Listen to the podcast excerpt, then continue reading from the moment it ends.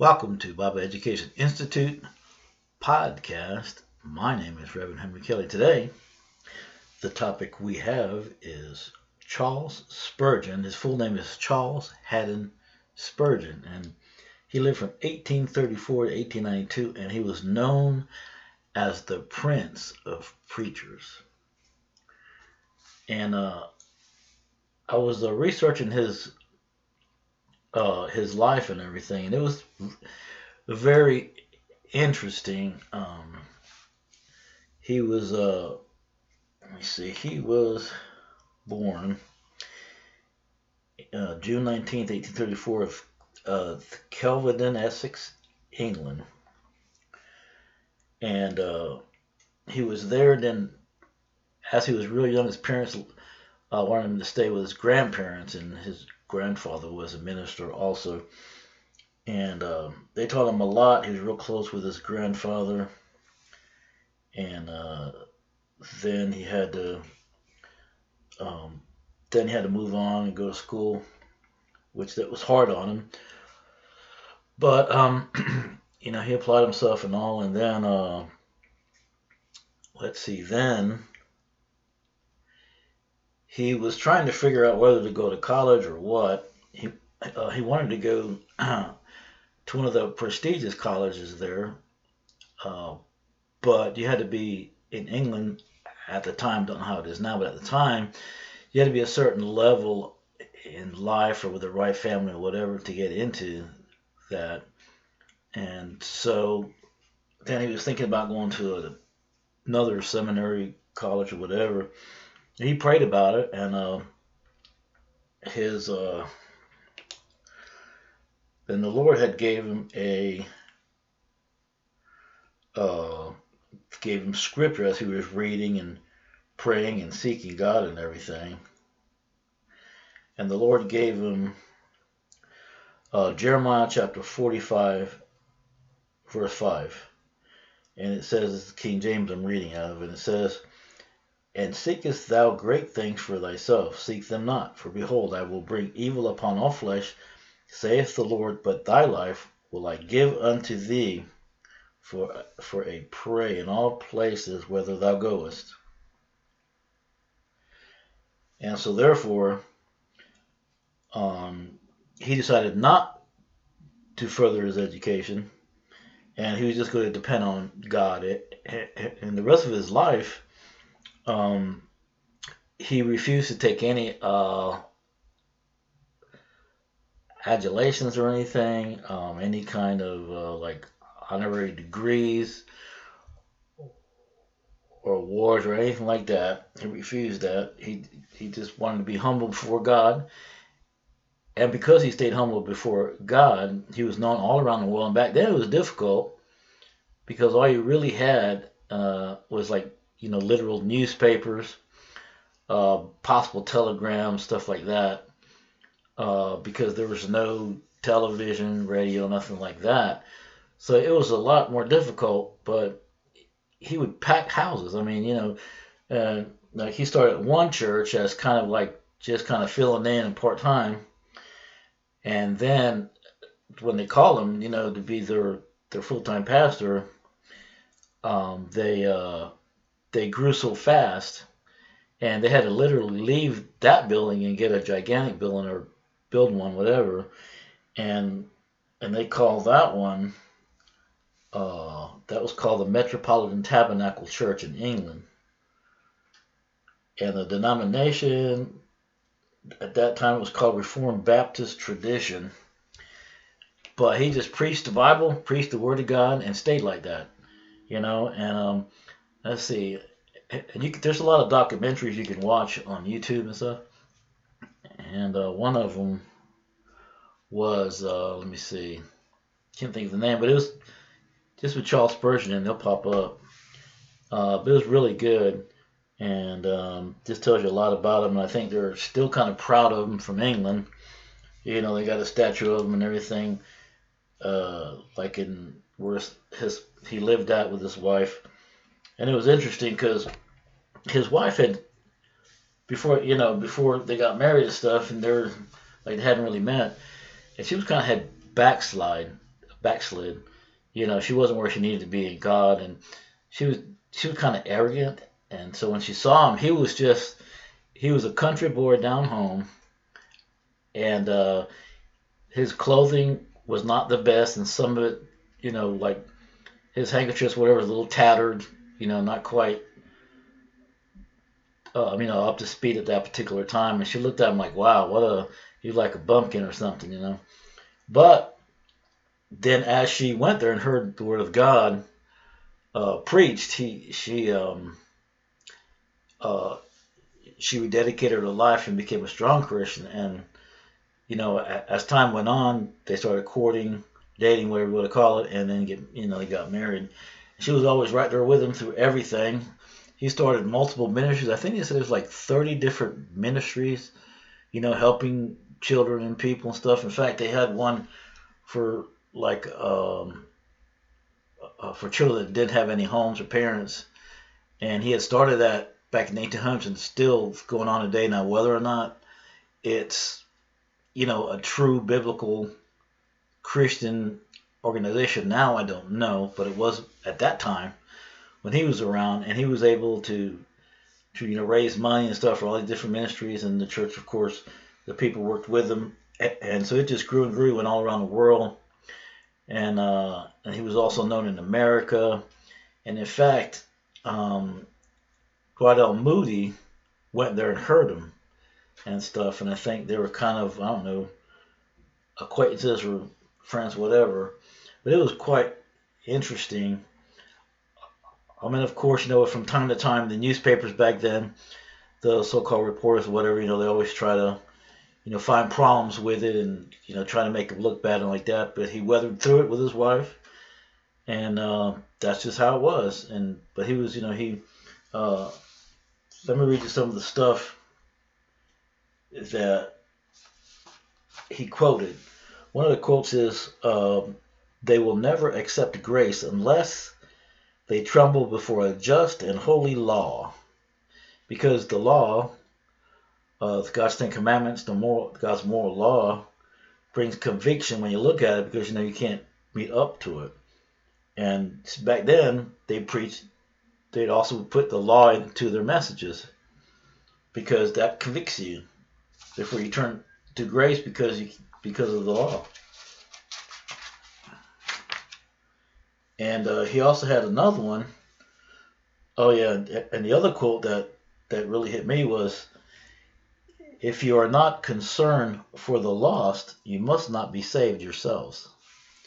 So if you don't care about other people dying and going to hell because they have not uh, realized they've broken God's moral law, and they which means they've sinned against God, um, and they're on their way to hell. And if you don't care about telling them about uh, the gospel, the good news, which is that the law shows us that we're guilty and therefore we need a savior, which is Jesus Christ.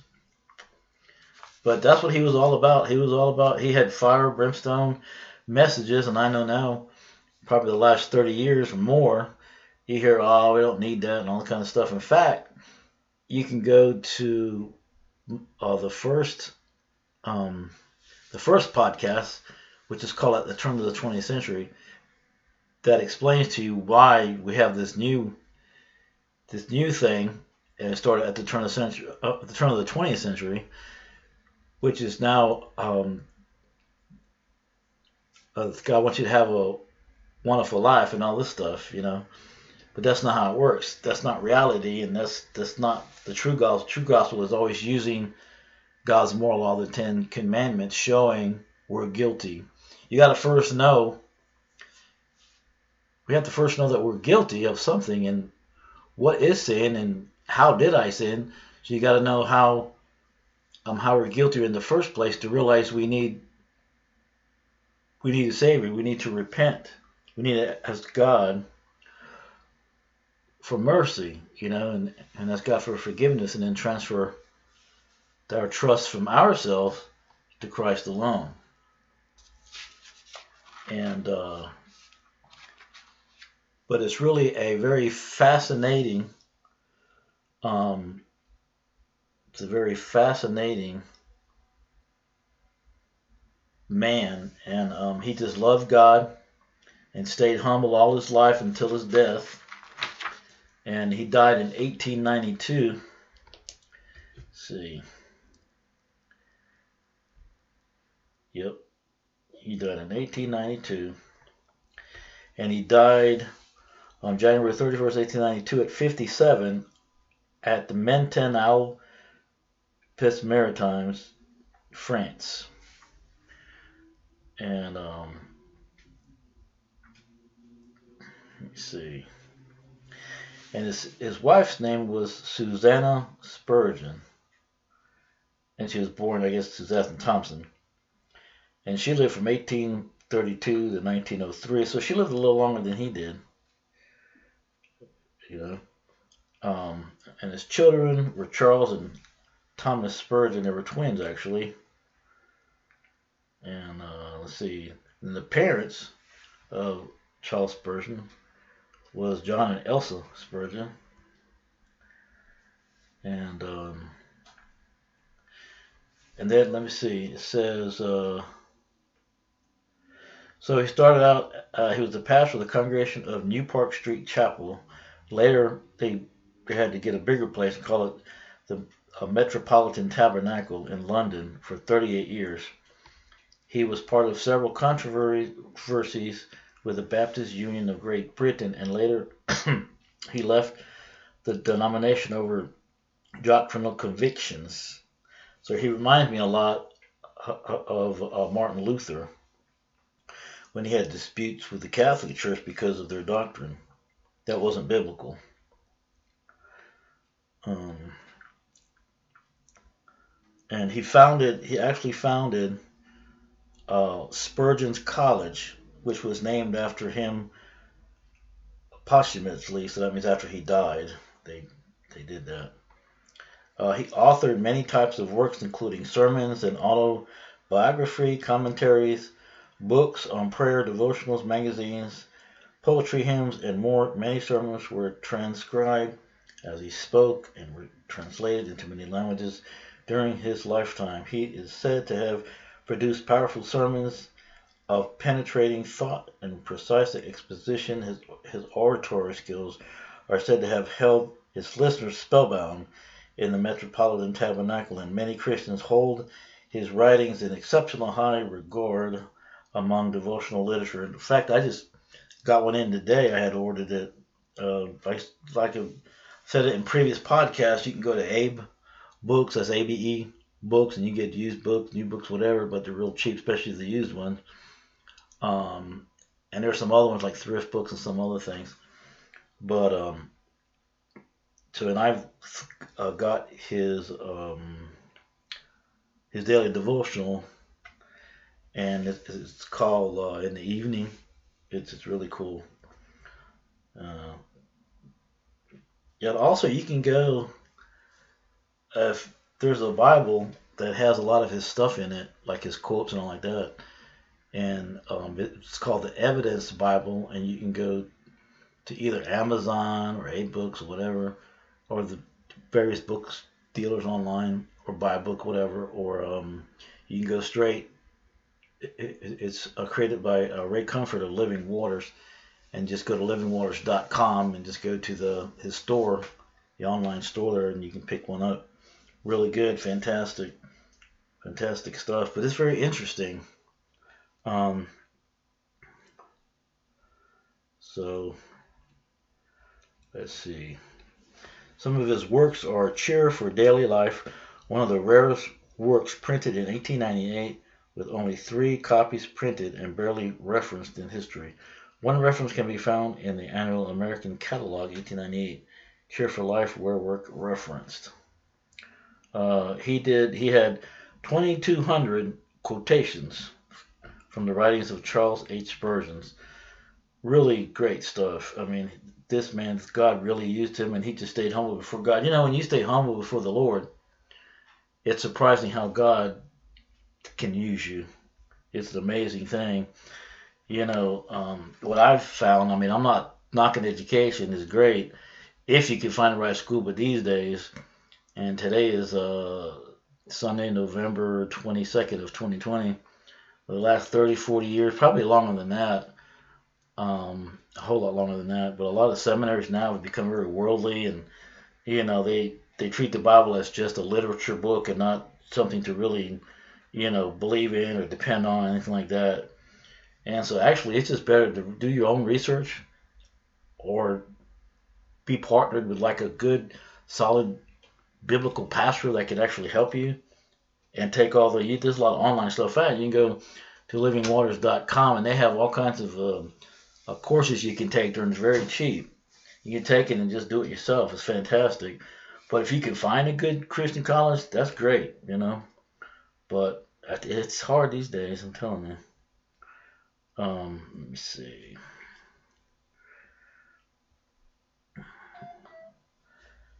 So, so anyway, so that's that's just a little bit, you know. With these podcasts, we just give you a little taste of it, and hope you do your own research and kind of get into it. You know, go uh, just go on YouTube and online and stuff and just read about it. It's very, very fascinating stuff. But these are the preachers who gave us a good foundation. You know, through the modern age, who um, it's really good and there's so many. There's like, uh, let me see, there's John Wesley you can look up. Um, D.L. Moody, who's from America. Matthew Henry, he was around the 1600s. And uh, in fact, you get the Matthew Henry commentary still being used today. Charles Finney. Uh, let me see. And then, of course, Martin Luther, you know, which I think we're going to do that next week uh, the next week I'm going to do a lot. I have a lot of information on him actually. I think you'll enjoy that. Um, probably go a little bit further with him. Another one is John Wycliffe, and um, he did the Foxe's Book of Martyrs. Great. That's another book we're going to be doing in the near future. Um, but yeah, just amazing things. He was and John Wycliffe was a biblical translator, and so you have they have Wycliffe Ministries, and they're they translate the Bible and uh, books and stuff in uh, all the languages of the world. That's a big task. So, anyways, so if you listen to this podcast and you don't know God, uh, just just remember what I've told you that we've all uh, broken God's moral law, the Ten Commandments. You know, we've lied, uh, stolen, that means if you just took anything, didn't bring it back, borrowed it, whatever, pen, don't matter how small it is, don't matter how long ago it was. If you do it one time, because God's standards are so high, they're a lot higher than ours, we excuse everything. We create a God in our own mind, which is another, um, it's another commandment, uh, not to make any graven image, but we do it in our minds and we accept everything we do as okay. But it's not okay to God. So we break his laws and just like if you go before a judge, you got speeding tickets, um, and you have to pay that price. And if, if the money's too much, then you have to go to jail. But if somebody you don't know comes and he pays the fine, the judge can legally set you free. And that's what Christ did. He came to set us free, and he came about three, three and a half years, uh, over 2,000 years ago, and he, he he walked among people and everything and gave the gospel, which means uh, the good news how to get to heaven through him. And then he went and sacrificed, so he could be a one time sacrifice. Before that, they had to do animal sacrifices to satisfy uh, the judgment of God for a short period of time. But he came, Jesus was the one time fact, uh, sacrifice because he had to be completely holy, and he was. Uh, he was the Son of the living God, and he came and he paid the price so we didn't have to. You know, and he was beaten and hung on the cross with nails and I mean tortured everything. He took the punishment we should have had. But now we can come through faith believing. And, and so we know we've already if you if you even lied, uh, which is bearing false witness, you already broke a commandment. You only had to do it one time, no matter how long ago it was. So we're all we're all guilty. We all need to be saved. And so we, we need to come with a sorrowful heart, come to God and ask for forgiveness because we've broken His laws, and so He can show us mercy. and that way you can spend eternity with with Him instead of um, going where all, all the people go who don't ask for forgiveness or they're arrogant and they don't they don't want to bow their knee to God. And one day the Bible says all knees will bow. You know, but you don't want to be on the judgment side that when you die you end up in hell and the Bible describes it as burning where your teeth grind, the pain's so bad, and the worm never die. There's a worm that, you know, when people die, there's worms that who eat the body and everything, and um, there there's a worm that never dies. That you have to deal with that and being inflamed, and God gives you a body that will never be consumed, that will never be destroyed, and you'll just feel that forever and ever and ever with a memory of all the times that you could have come to God, because because he says in Matthew chapter 10, uh, Jesus says, if you deny me before the the Father, uh, if you deny me before men, I'll deny you before the Father. You know, so we must repent.